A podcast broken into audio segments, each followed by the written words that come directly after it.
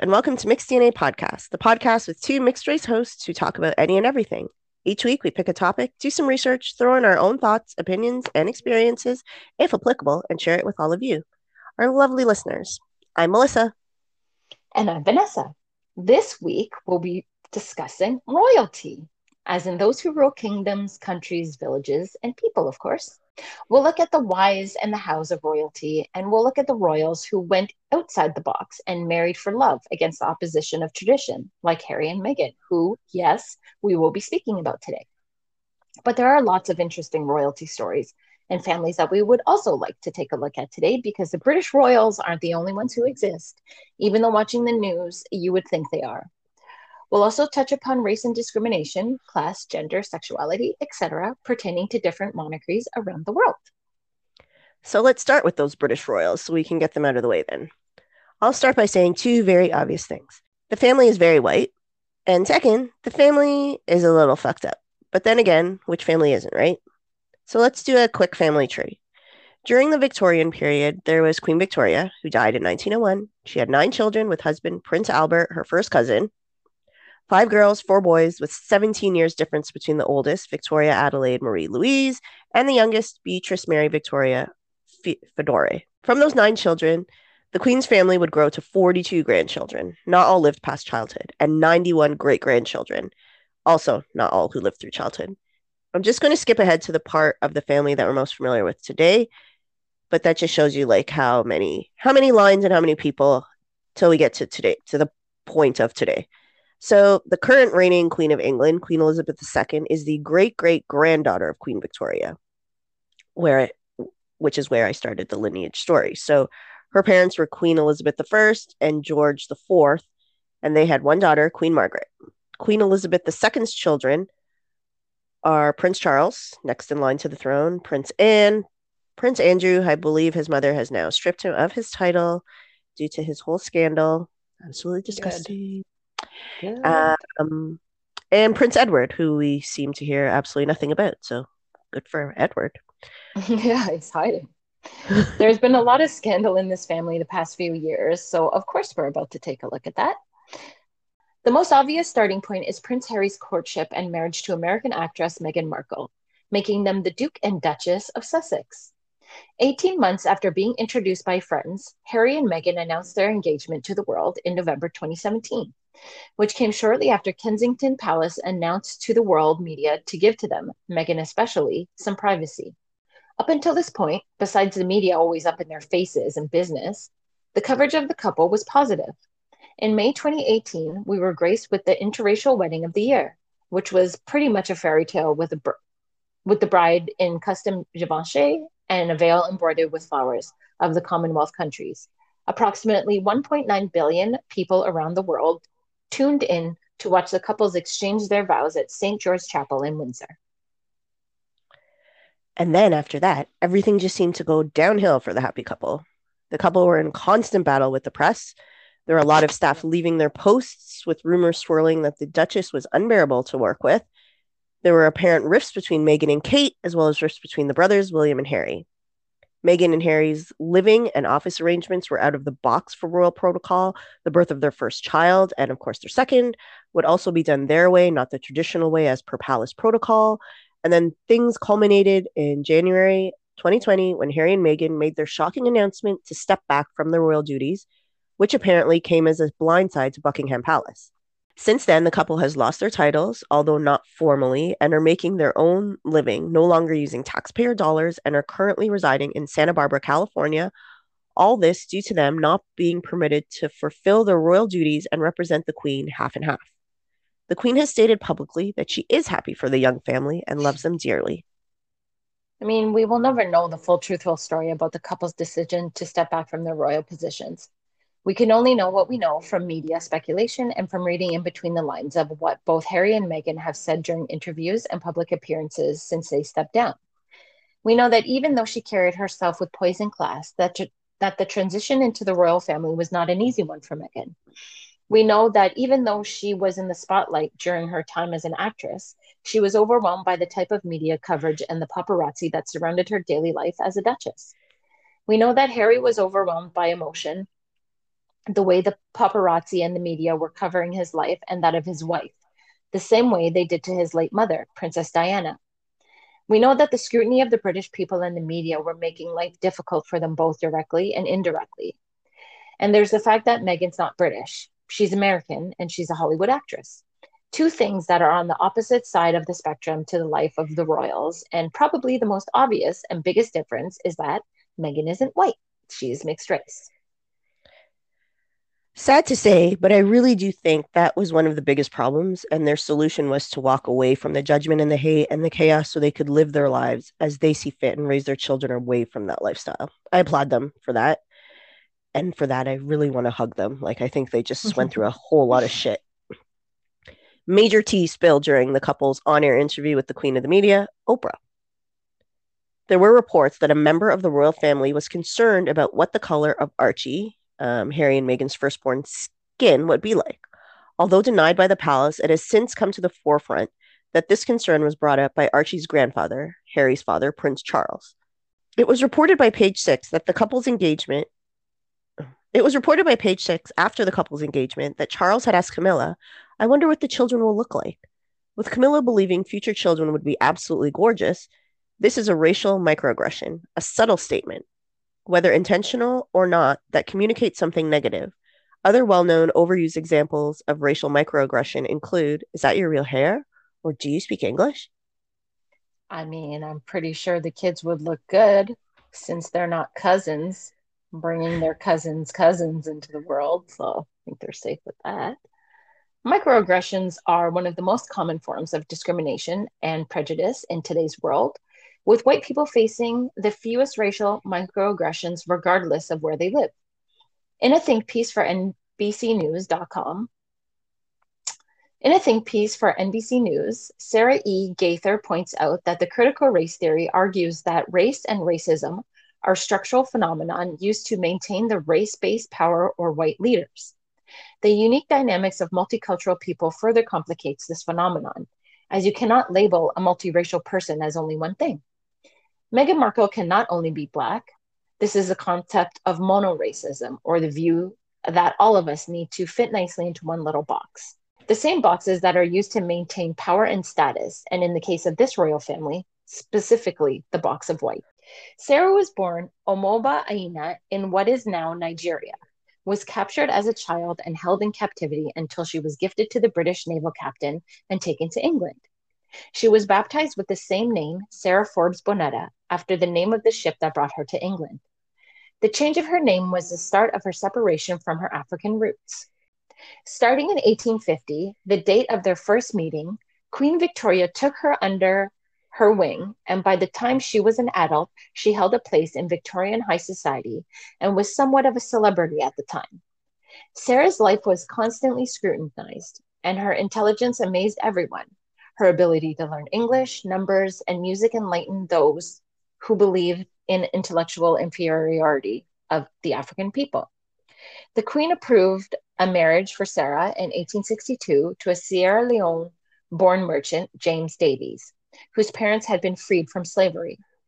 The wedding was a lavish affair with a large wedding party made up of both white and black ladies and gentlemen. Sarah and James named their firstborn daughter after Victoria, and the Queen was her godmother. Sarah died of tuberculosis, and the Queen paid for Victoria's education at Cheltenham Ladies College and stayed in touch with her throughout her life. Definitely not the typical story of a Black woman living in Victorian Britain. Her life was something of a social experiment, with all her accomplishments observed and debated about. Sarah, although the first, was not the only ward, also known as the Queen's godchildren, that the Queen would acquire from different corners of the world. And while the Queen did take interest in each and every child, the children were in many respects poster children. We're not going to go into great detail about all of their stories, but we will post the article from time.com on our social accounts for those who are interested in and looking for more stories. Each and every one of them is very interesting, so please take a look. The last thing we're going to mention before we finally stop talking about the British monarchy is the Black Lives Matter movement. Harry and Meghan were both very vocal during the time of George Floyd's murder in the summer of 2020, but other members of the monarchy didn't say a peep. Throughout history, the royals have been accused of turning a blind eye as with the story Vanessa just shared, enabling racism. Current head of the monarchy, Queen Elizabeth II, has never publicly acknowledged her ancestors' actions of slave trade and other implorable and unacceptable decisions. There have also been many comments from the Duke. There have also been many comments from the late Duke of Edinburgh, Prince Philip, over the years, including including telling the president of Nigeria, who was wearing his national clothing, he was told that he looked like he was ready for bed, or he compared Ethiopian art to that of something his children would bring back from school art lessons, or during a visit to China, told a British student that if he stayed too long, he would go home with slinty eyes, ah, or God. a visit to a Scottish electronics factory, he said the messy fuse boxes looked as though they were put together by Indians. Many of these types of comments have gone without acknowledgement from the palace. Human rights activists say that by Her Majesty staying silent, she has an unwillingness to face up to past injustices, a lack of remorse, and a lack of commitment to a multicultural Britain. So it's not a surprise that on Prince William and Kate's tour of the Caribbean earlier this year, there was a lot of controversy as they were out and about on behalf of the Queen to strengthen Commonwealth ties. Residents of Belize, Jamaica, and the Bahamas were disputing land ownership, stolen land, and demand- demanding reparations for slavery. Since returning home, Prince William has made a statement via Twitter acknowledging the controversy, saying, I know that this tour has brought into even sharper focus questions about the past and the future. In Belize, Jamaica, and the Bahamas, that future is for the people to decide upon. Anyway, will the monarchy ever apologize? Who knows? Maybe Prince George will marry a mixed race person who actually stand the chance at one day ruling the nation. So maybe then things will come to light. There are currently 44 monarchies in the world today 13 in Asia, 12 in Europe, 10 in North America, 6 in Oceania, and 3 in Africa. There are no monarchies in South America, although, no, there's no although. There are no monarchies in South America. Also important to note that of the 44 monarchies, there are only 29 monarchs, as Queen Elizabeth II is queen of, 15 Commonwealth realms that were the British Empire. Most nations with a monarchy are constitutional. Uh, most nations with a monarchy are a constitutional monarchy, meaning that the powers of the monarchy are restrained. They are the head of state, but the head of government is a, an elected official by the nation's people. Countries with this type of monarchy include Sweden, Tonga, Malaysia, Samoa, and Norway.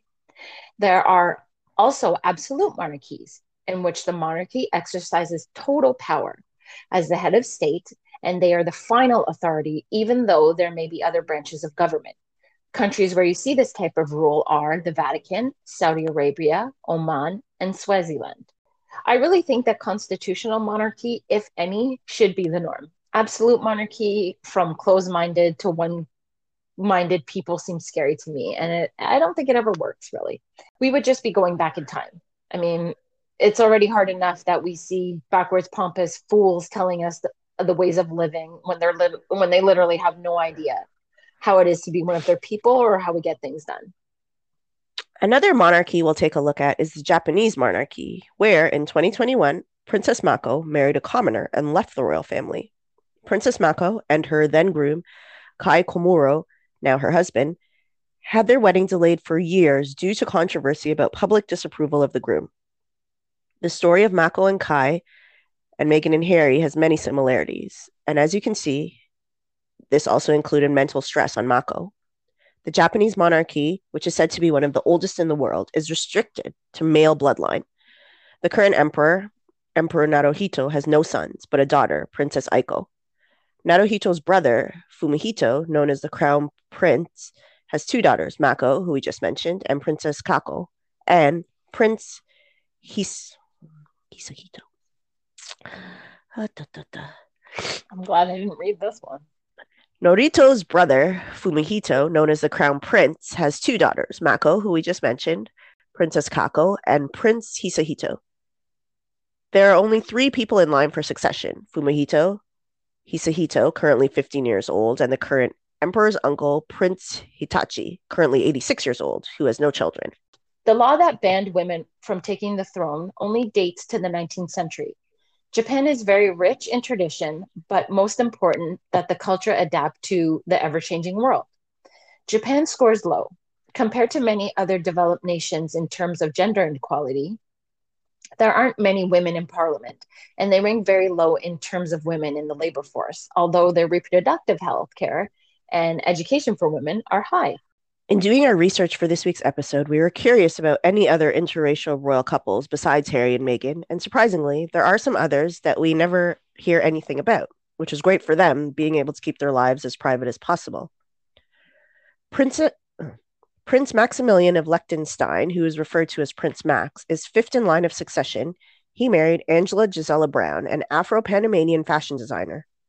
Princess Angela was the first Afro anything to marry into a reigning royal European family. there were some people who were shocked at the interracial marriage into the royal family, calling it an end of an era, but others showed much more support, including Prince Max's father, the current reigning prince, Hans Adam II.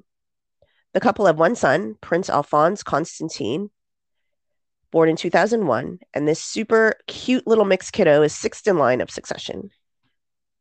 Meghan Markle and Princess Angela have been compared to one another on many occasions, even Meghan stating that Princess Angela is one of her inspirations.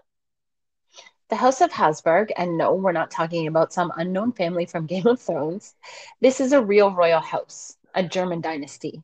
Ferdinand Leopold Joseph, Count von Habsburg of Austria, would marry Nyanat Ring Machar, a Sudanese woman, in 1999. The marriage was, of course, seen as controversial due to her socio-economic class and her race. The then head of the house, Otto von Habsburg, gave the couple his blessing. The Count and Countess von Habsburg of Austria now have four lovely children two girls and two boys. I wish we had more to share about this love marriage, but it is very difficult to find information about this couple. The next royal marriage we're going to mention is from the kingdom of Sikkim from the eastern Himalayas, and they were ruled by the Chogyals of the Namgyal dynasty from 1642 to 1975. So the kingdom itself is no longer in power. The monarchy was abolished and Sikkim merged into India, but for the purpose of this episode, the story fits nicely. The 12th and last king of the kingdom, Palden Thondup Namgyal, married 22 year old American socialite Hope Cooke in 1963. The couple reigned together as king and queen of Sikkim from 1963 to 1975, had two children, and divorced in 1980 after Cooke returned to New York with the children. The couple met while Cooke was in Darjeeling for a summer trip. The king was a recent widower with two sons and a daughter, and he was 36 years old, almost twice her age. They were drawn to one another due to their similar isolated upbringings Two years later, they announced their engagement, and the wedding was put on hold for almost a year as both astrologers in Sikkim and India warned that 1962 was an inauspicious year for marriage. They eventually married in a Buddhist monastery with 14 lamas presiding over the ceremony. Cooke currently resides in Brooklyn and works as a writer, historian, and lecturer. She is 81 years old. Next up, Prince Joachim of Denmark, who in 1995 married Alexandra Manley. Manley was born in Hong Kong and is of mi- mixed Asian European ancestry. Her father, Richard, was English Chinese, and her mother, Christa, was of Iranian and Indian ancestry. The prince and Alexandra met in a private dinner in Hong Kong, where he was working for a Danish shipping company. Becoming the Countess of Frederiksborg, Alexandra gave up her career in marketing and renounced her British citizenship to become a Danish subject. Through their nine year marriage, they welcomed two sons their first grandson of the Queen, Prince Nikolai, and his younger brother, Prince Felix. The Countess was very popular with the Danish people, known for her fashion sense and her charity work, and she was dubbed the Diana of the North, being very active in the Youth Red Cross, the Danish Society of the Blind, UNICEF, and a single mother's advocacy group called Mother Help. Also, like Princess Diana, she served as a UNICEF ambassador when she traveled to Thailand to visit HIV AIDS patients. The prince and countess separated in 2005, the first divorce in the royal family since 1846. A lot of these stories show that you actually can meet a prince out there in real life. They're out there, just got to find them and make them fall in love with you. So I should probably start working on that. yeah, no pressure. In 1961, King Hussein of Jordan married British Antoinette Gardiner, who had converted to Islam prior to her marriage and earned the name Muna al Hussein. Princess Muna was born in England and attended school in Kuala Lumpur, Malaysia, where she was a field hockey player. The couple met while she was working as a secretariat assistant of the film set of Lawrence of Arabia, where the king had allowed his troops to work as extras on the film and he would occasionally visit to monitor the film's progress. The couple had four children Abdullah, who is the current king of Jordan, Prince Faisal, and twin girls, Princess Aisha and Princess Zain. King Hussein and Princess Muna divorced in 1972, and she continues to work and live in Jordan, where she was once heavily involved in the development of nursing, founding the Princess Muna Scholarship Fund for Nursing and the Princess Muna College of Nursing and Allied Health Professions. I would also Wait. continue to live in Jordan if my son was the king. Yes, as would I. That would be wonderful. Get on that. Come on, Preston. Find that woman, royalty find that queen. We mentioned earlier that there are no royal families in South America, but that doesn't mean that there are no South American royals out there. One example is Queen Maxima of the Netherlands, who is Argentinian, and she is one of the most popular European royals. Queen Maxima was working in marketing when she met her now husband, King Willem Alexander, who was a prince at the time. She thought he was joking when he told her who he was, as he had only introduced himself as Alexander. The courtship and eventual marriage were controversial due to the involvement of Maxima's father, George Zorreguiet, who was a cabinet minister during the National Reorganization Project, Progress during the most recent Argentinian dictatorship. Her parents were not present at the wedding due to her father's role. Maxima proudly promotes the social integration of immigrants, LGBTQ rights, and financial inclusion. The queen and king have three daughters Princess Catharina, Alexia, and Ariana, who are first, second, and third in line of succession. She is not South American, but I wanted to touch briefly on the Bridgerton's Queen Charlotte. Queen Charlotte was the wife of English King George III from 1738 to 1820, and she was directly descended from Margarita de Castro e Souza, which was a black branch of the Portuguese royal house. I find this very interesting in that maybe way back when there were actually more white passing royals than people were even aware of. Definitely something to think about. And I'm glad Shondaland chose to add Queen Charlotte to Bridgerton to the Bridgerton world. She's a great character who's apparently getting her own spin-off in the near future. I'm definitely looking forward to that. I love me some Queen Charlotte too, and can't wait to see what they come up with for her spin-off. I'm sure it'll be great. Bridgerton aside, I find it hard to wrap my head around the idea of royalty, that your family is a superpower because of a war battle or a trade that happened like a million hundred thousand years ago, in a time where the moral compass of society is so much different than the one that exists today. And the rules and the norms that your family had in power back then no longer hold up today. I think royal families should step down and keep the wealth that they already have so they can survive, obviously, but just be regular citizens in their own homelands. There used to be a TV show that I really enjoyed. Of course, it was canceled, just like every TV show I really enjoy. Um, but it was called The Royals, and it was a fictional drama that ran for four seasons from 2015 to 2018, and it was on E, and it starred mm. Elizabeth Hurley as Queen Helena Henstridge. Um, in a nutshell, the series is about a very fictional British royal family it was a while ago, but there was a point in the series where maybe near the end, but the public wanted the British family to step down and they were going to vote on it. Um, same way you would do like a normal vote for like president or prime minister or whatever. Because really, in that show specifically, they just really didn't see the point in the family using up all their taxpayer dollars to support a family that wasn't really doing anything like for the country. So in a way that's kind of how I see the royals today. I mean, I don't live in Britain specifically. I know Canada is a Commonwealth country, but like I don't I don't really see the royal the point of the royals or the queen or me neither. No, I don't either. But they're so intertwined in everything, especially the British royals, that I think it might take a long time for them to dissipate into society. Um, I mean, I, I like royalty in movies and in shows. Those are awesome. And they have a lot of you know, knowledge that you can learn from. It takes you to a different place.